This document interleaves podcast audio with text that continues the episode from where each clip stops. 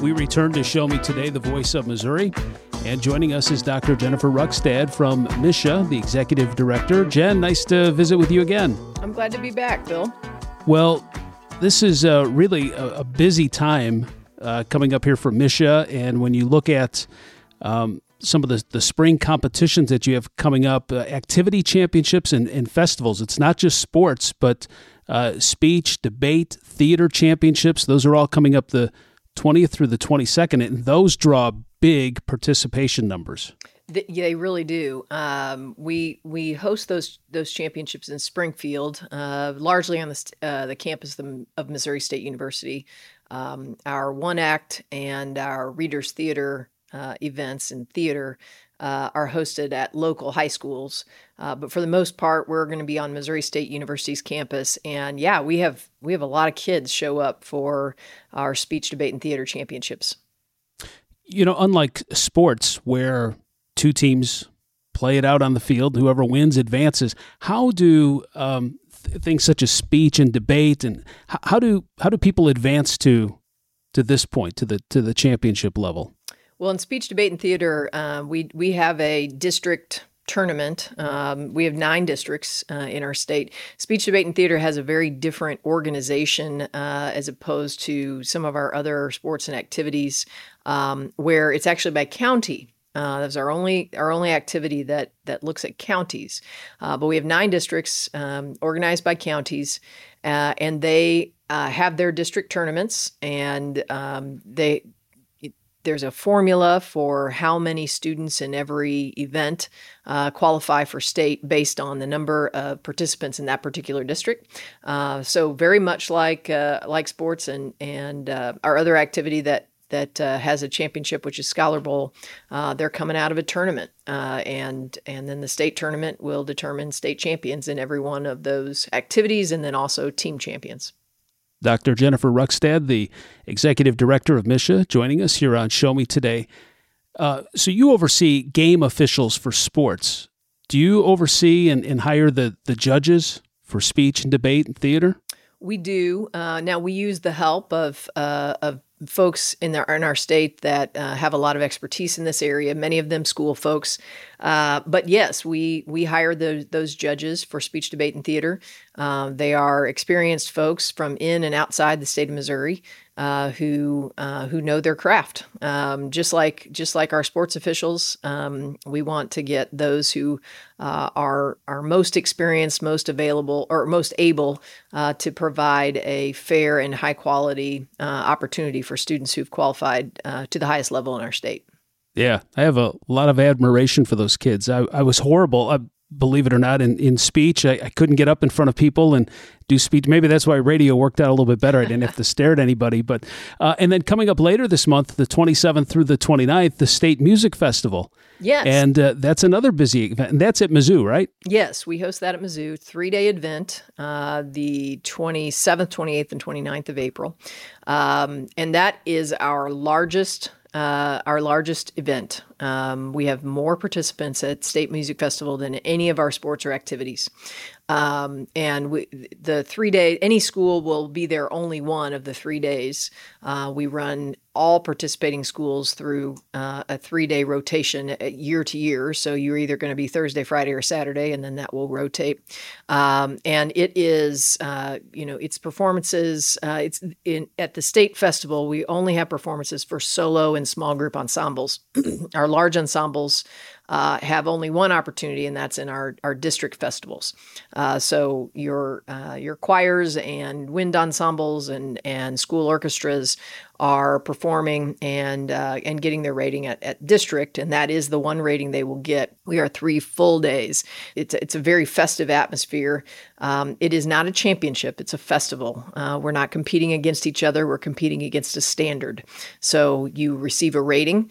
There will be many, many, many winners if you see it see it that way. Coming up in early May, the Scholar Bowl championships. Now, what's this like? Because I envision uh, kids coming up like a a game show, like a Jeopardy thing, where people have a little clicker, they can buzz in, boop boop, with their little answers, and explain the the, the Scholar Bowl format and the championships and how that works. Well, you have you've described a part of it. Yes, there are uh, there are buzzers. really yeah uh, yeah there are okay. Is, uh, our name for it is Scholar Bowl. You might hear it as Quiz Bowl or Academic Team or uh, Knowledge Bowl. There are all kinds of different uh, uh, titles for what this is, but it's essentially a, um, a co- competition of knowledge. Uh, they're teams, uh, and the students uh, participate. It's a head to head competition. You participate against another team, you have substitutes. Uh, and you, you're going to get a, a, a, bunch of questions uh, from any number of categories. Uh, and these students have practiced and practiced and practiced and practiced and competed uh, throughout the year against other schools. Um, and they are, uh, it, the, the questions as they come are um, worded in such a way that that you're able you can buzz in before the question is is completed yeah and yeah. Uh, and the early parts of the question are rather vague uh, and sometimes maybe unintentionally but they're they might be misleading uh, as you get deeper into the question, you get more clues about what the question's about. Uh, so there is a little bit of gamesmanship, and you have to understand how to how to play the game. When is it best to to take the risk and buzz in and try to guess what the question was going to be asking had it been finished? Um, so you, have got uh, mathematics, science, uh, literature, those kinds of things, uh, pop culture questions, um, and we uh, you know we buy our questions and and ensure those questions haven't been seen seen by anyone else. Um, so I would, they, yeah, I was just going to ask you that. Where, where you come up with the who comes up with the questions and we yeah we have a third party vendor who provides our questions uh, both for the district level, which our our district championships are this weekend, this Saturday uh, are our district championships, and then in, in on in the first weekend in May will be the state competition. We have four classes, um, and we bring the top four teams uh, to the finals. So we have four districts happening this weekend in four classes. So we'll have 16 district championships. Those questions are, are fresh. It's a fresh set of questions. Uh, it's not possible that the same question could have been heard. You know, we've talked uh, about girls wrestling, and I saw that uh, MSHSAA tweeted yesterday a couple of uh, new state records. Uh, and there may have been more. I, these just caught me, though. Uh, but Olivia Chapman from Eldon uh, set a record for 49 wins in a season, 114 wins by fall for her career, and 145 wins for her career. And then um, Brianne Gibbs from Moberly, 47 wins by fall this season. So uh, those are new records. And we've talked about that. And I've asked you before how long has girls wrestling been a state championship and, and sanctioned by MSHSAA? This is our fifth year uh, yeah. with girls wrestling. As girls have been able to wrestle prior to that, but they wrestled in what we would consider co-gender wrestling, uh, which was largely dominated by boys because everybody was the same. Uh, but in, but this is our fifth year with with girls wrestling. Wow, those are some amazing records too. They are. Uh, girls wrestling has has really taken off in our state. We, uh, I think I said this before, but we we have the second fastest growth uh, in girls wrestling of any state that has the sport, uh, and the sport continues to add in several states. Uh, but the the quality of uh, of our girls wrestlers has improved as fast as the participation has improved. Um, we have some fantastic wrestlers who are, you know, they're getting college scholarships to wrestle in college. Um, that girls wrestling is is now a collegiate sport as well. Uh, the Olympics has girls wrestling, and um, and we are seeing um, really talented young women uh, participating uh, in wrestling during the regular season, and we get to see them at the championships. Jen, this is a, a governance year for MSHSAA. The board of directors, uh, membership will get involved. Uh, and there's an annual ballot. Um, as we wrap up, can you talk about some of the things that are on the ballot that that might affect um, students and parents the most? Yes, April is our ballot month. Uh, we have it every year. Every spring, our membership is asked to consider uh, a number of ballot items. And anytime that an item is on the ballot, we're talking about a constitutional issue or a bylaw issue. And so we've got 15 items on the ballot this year.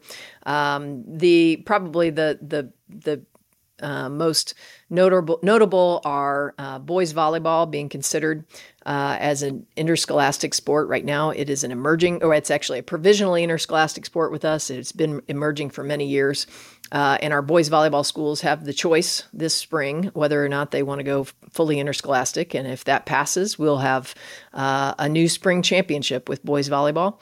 Um, we've asked the membership if they'd like to involve or in, uh, include stunt which is a head to head competition. It's a team sport for girls, uh, and it comes out of the sport of cheerleading.